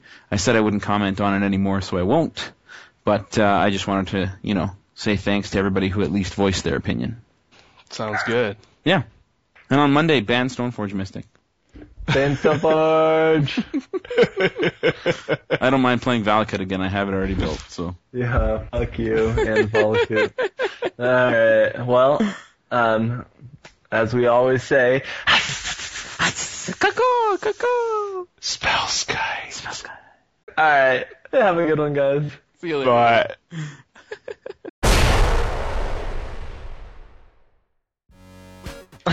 KYT, why are you laughing? The delay's killing this guy. Sorry, Don.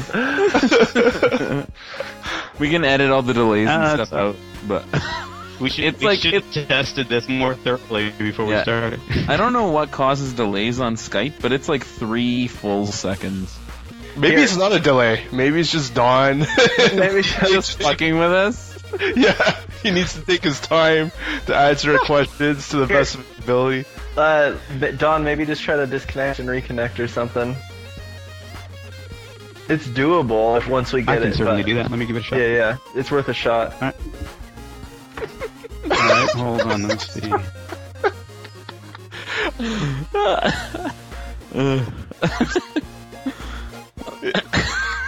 It was so awkward. so what do you think? It's like. So I. it's so funny. It's like when you watch those newscasts and it's like, you know, all right, we're gonna go to Tom out there in the uh, in the field. What what's it look like out there, Tom? And it's just like, hi, Bob. oh yes, it's quite wet out there. It's just Alright, I'm back. okay, let's. let's let's test this done. I signed back in. Let's see. Any any anything better? Can you count to ten? Sure. One, one, two, three, four, five, six, seven, eight, nine, ten. And for the record, I started counting right after you asked. All right, Huh. yeah, there's still delay then. yeah. Alright. We'll continue. Um, All right, Kyle, just edit all that out. Where were we? Well, I think that